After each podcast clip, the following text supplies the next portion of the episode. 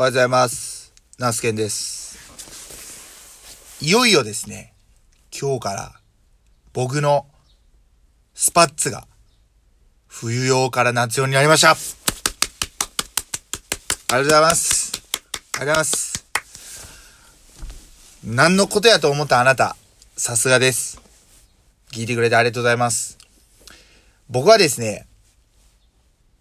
社会人になったのが、まあ、20歳でちょっとや、えー高校卒業して、そこから、まあ、社会人になったわけなんですけども、まあ、草野球をですね、その当時からずっとしておりました。で、草野球っていうか野球をするときに、いわゆるその、うんとユニフォームの下に、まあ、えっ、と、レギンスみたいなね、そういったものをこう履くことがあって、それは、いわゆるスライディングパンツみたいなね、あのー直でユニフォームだけのままスライディングするとお尻が痛いので、ちょっとクッション性のある短パンみたいなぴっちりしたものをね、履いてました。で、そこ、それがですね、まあ夏場非常に快適なんですよね。ね、なぜかというと、めちゃくちゃ夏汗かくじゃないですか。で、汗かいて、まあその、やっぱベトベトするわけですよ。はい。ユニフォーム1枚だとね、布切れなんで。でそうすると、あの、膝というか、膝裏がね、こう、擦れたりとか、あと、まあ、あまりに朝からちょっと、あれなんですけども、ケツのね、あの、ケツが擦れたり、ケツの穴の方が擦れたりして、非常にあの、要は、不愉快というか痛い思いをしてたわけですよ。で、そんな時に、そういうレギンスをね、履いたことによって、そのスレっていうのが非常にあの、軽減されたんですね。で、そこから、まあ、あの、そういうレギンスを愛用するように、普段でも愛用するようになりまして、まあ普段ね、愛用するって言ってもまあ、えー、野球用のレギンスを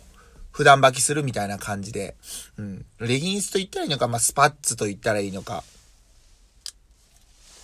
桃引きと言ったらいいのかっていうところなんですけど、それをね、愛用して、もう早、だから20歳から愛用してるから、もう15年、6年になるんですけども、まあ夏場は、いわゆる吸水速乾性のある素材、いやまあですね、を、のタイプのレギンスを愛用して、で、冬場はちょっとモコモコした厚手の、いわゆる保温性の高い、えレギンスを愛用するっていう感じで、1年通してなんだかんだね、だから僕パンツ履いて、で、パンツの次にレギンスを履いて、で、作業着であるつなぎを着るっていう感じなんですよ。これは、暑くても、寒くても、生地が違うだけで、もう着るっていう、履くって言ったらいいのかなはずっと一緒なんですよね。で、スパッツとかレギンスっていうのは、ひょっとしたらまあ女性の方が圧倒的に着用回数は多いのかもしれないですけど、男性の方にもね、ぜひお勧めしたいわけですよ。あの、ケツが擦れた時のこの不快感っていうのはもうめちゃくちゃ、とか、あと、こう、汗かいて、こう、ベタベタした状態で、こう、しゃがんで、また立ち上がろうとする時の、あの、なんかこう、べちゃっとするような感じ。うん。自分の体から出た汗なんだけど、なんでこんなに不快なんだろうって思うんですよね。なので、近年はね、あのー各、まあそういうスポーツメーカー、あ非常にあのーまあ冬場は冬場で保温性の高い、えー素材を使ったものを発売しまして、まあ夏場は夏場で僕が愛用してるメーカーで、まあアンダーアーマーというメーカーがあるんですけど、まあアンダーアーマーのその特殊生地のアイソチルっていうね、生地があって、要は、えーっと、皮膚に反応すると、まあ冷やしてくれる、まあ冷やしてくれるというか、そういうね、あの効果が期待できると。いう素材を繊維に織り込んで使っています。まあ一着ピンキリなんですけど、えー、僕はだいたい3000から5000ぐらいの間のものを使ってます。だだからあのあれですよ、ワークマンに行ったらね、多分ね、めちゃくちゃあるんですよね、そういったものが。もう本当に夏場がクソ暑いんで、まあちょっと、まあ空調服もそうなんですけど、まあ空調服ってやっぱ物理的にこ、あの、あま、あまり合わない方っているじゃないですか。風に常に当たってるのが無理っていう方もいるんで、そういった方は、まあ遮熱ベストとか、あとはそういうね、レギンスとか、いわゆるその体を冷やす効果のあるものを身につけるといいのかなと思ったりもしています。まあぜひね、そういったものを、一応まあ15年もうなんだかんだ何も思わなくてもずっと使い続けてきたんで、履き続けてきたんで、はい。ぜひね、あの、おすすめかなと思います。スポーツ店に行くのもいいし、えー、ワークマンに行くのもいいと思います。ワークマンの方が多分お値打ちなんじゃないのかな。まあなんなら、ね、1000円台とかで買えるんじゃないのかな。安いものやったらね、あの、えー、何百円台で買えると思うんで、ぜひお試しあれということで。はい。で、えー、っと、あとですね、僕のメインの取り組みである、の一つである、ひまわりの種まきなんですけど、今日収録してるのがですね、4月の5日の火曜日なんですけど、ちょっと今週末にね、もう種まきしちゃおうかなと思っているわけでございます。今日が、その5日で、えー、ちょうどですね、一週、週明け、来週明けの月曜日、火曜日、11日、12日ぐらいから天気がちょっと下り坂予報が出てます。それまでは、まあ、三重県岡市20度を超えるね、えー、非常に暖かい日が続くんですけども、まあ、本来ひまわりっていうのは大体、まあ、えー、っと、暖かい地域の、まあ、えー、作物なので、まあ、やっぱり5月に入ってから種まきをされる方、まあ、なんなら6月、7月とかに、えー、種をまかれる方多いと思うんですけど、まあ、僕はね、野菜を作っている、野菜を作るために、まあちょっとでもね、土を育みたいがためにひまわりを作っているわけなんで、このタイミングでもう撒いちゃおうかなと思うわけですよ。そうするとですね、4月、まあ、多少寒いんで、生育自体はちょっとゆっくりなのかなと思うんですけど、おそらく6月のまあ中下旬に満開になるんじゃなかろうかというふうな予想をしておるわけでございます。まあ、この辺りは本当天気とにらめっこ、他の作業とにらめっこになってくるんで、まあ、ひまわりの種まきを今週うちにしておいて、まあ、並行してさつまいもの植え付けの準備っていうのをやっていけたらいいかなというふうに思ってます。はい。まあ、そんな感じですね。で、あと、昨日ね、家に帰ったら、まあ、3回目のね、えー、ワクチン接種の件が来ておりました。えー、2回目接種したのが昨年のまあ9月末っていうことで、まあ、6ヶ月ちょいしか経ってないんですけども、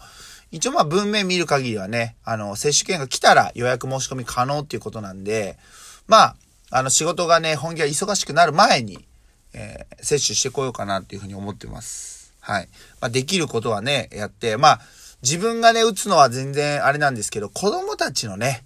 ワクチン接種をどうしようかっていうところはもう本当に僕はあの奥さんと、まあ、悩み、悩んでいるところですね。本人らの体調もあるし、やっぱり僕ら以上にテレビを見てるんで、まあ、テレビでこう恐怖を煽られているっていうのはすごくあって、まあね、そのあたりは本人としっかり相談して、まあ、あの、本人の意見を尊重しつつ、ね、アドバイスというか助言はしてあげたいなというふうに思っています。まあ、こんな感じでね、えー、ちょっと思いついたことをバーっと話させていただいたんですけども、うん、今日の農作業としてはこの後また、ナスの誘引作業をして、えー、ちょっとヤフーオークションに出品していたものの落札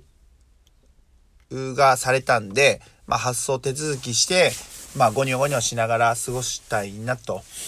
いうふうに思っております。はい。うん。あの、大谷選手、昨日かな？えー、オープン戦第3号ということで、現地時間の4月の8、まあ、開幕ということで、なんかね、その、これね、めちゃくちゃあの、一ファンとしてめっちゃね、あの、贅沢な悩みなんですけど、まあその、エンゼルス、所属してるエンゼルス、今年まあ、本当にあの、まあそこそこ、えー、いい補強ができてて、まあ割と、またいい線行くんじゃなかろうかって思ったりもするんですけどね、やっぱなかなかチーム自体がですね、勝てない。うん。やっぱりまあ、競合ね、あの、ヒューストンアストロズっていう同じ地区にめっちゃ競合がいるんですけど、やっぱりね、そういったチームにほんと勝っていかないと、ワールドシリーズチャンピオンっていうのは見えてこないんで、どうしてもですね、その、やっぱ強い、あの、こんな贅沢なんですけどね、強いチームで、ガチガチにマークされながら、ボコスかホームランを打つ大谷選手を見てみたい。っていう一ファンのね、なんか贅沢な悩みもあったりします。はい。まあ、日本のプロ野球はね、本当に、開幕して連日連戦、非常にあの面白い試合が続いておりますし、まあ大リーグもこれで開幕。まあね、あの春の選抜は大阪桐蔭が優勝で、えー、幕を閉じましたけども、久しぶりにね、あの、近江高校、近江高校ね、見れたんでよかったです。あのブルーのユニフォームは本当にいつ見ても気持ちいいユニフォームだなと思ってます。僕が記憶にしている限り、近江高校が、確か春、え夏だったかなえー、準優勝した時のチームに、あの、サンバガラスっていう、サンバガラスって言ったかな？っていうのがあって、あ名前忘れたな。島脇くんっていうのは覚えてるんだけどな。3人ね、ピッチャーがいたんですよ。その3人の投手の系統で勝ち上がってきた。で、その当時、その当時の高校野球っていうのは僕がだからもうほんと同世代ぐらいなんで10代なんで今から20年以上前の話なんですけど、その当時の高校野球っていうのはエースでキャプテンで4番みたいな感じ。で、もうずっとそのピッチャーが投げるみたいな、エースが投げるっていう感じだったんですけど、やっぱね、もう夏場にその1、1人が、もう1、あの、1試合で、百何十球って投げるのめちゃくちゃ大変なわけですよ。で、それでまあ肩肘を消耗して、えー、もうそのちょっと投げなくなったみたいなことがあるんですけど、けどね、あの、そういった時代に3人で系統して、負担を軽減して勝ち上がっていくっていうスタイルを確立したのは近江高校で、それ以来ね、近江高校っていうのはそういうスタンスなのかなと思うんですけども、今回は投手の山田くんが多分一人でほぼ投げ切ってるんですけども、そういった意味でもいろんなね、価値観をこう与えてくれるのが近江高校の野球かなと思うんで、はい。ぜひね、あの、また夏、楽しみに待っていたいなっていうふうに思います。いろいろお話しさせていただいたんですけども、4月の5日火曜日の音声配信はこの辺りで終わりたいと思います。最後までね、聞いてくださってありがとうございました。お仕事の方、いってらっしゃい。お休みの方はごゆるりと過ごしていただけたらなと思います。以上、ナスケンがお届けしました。ありがとうございました。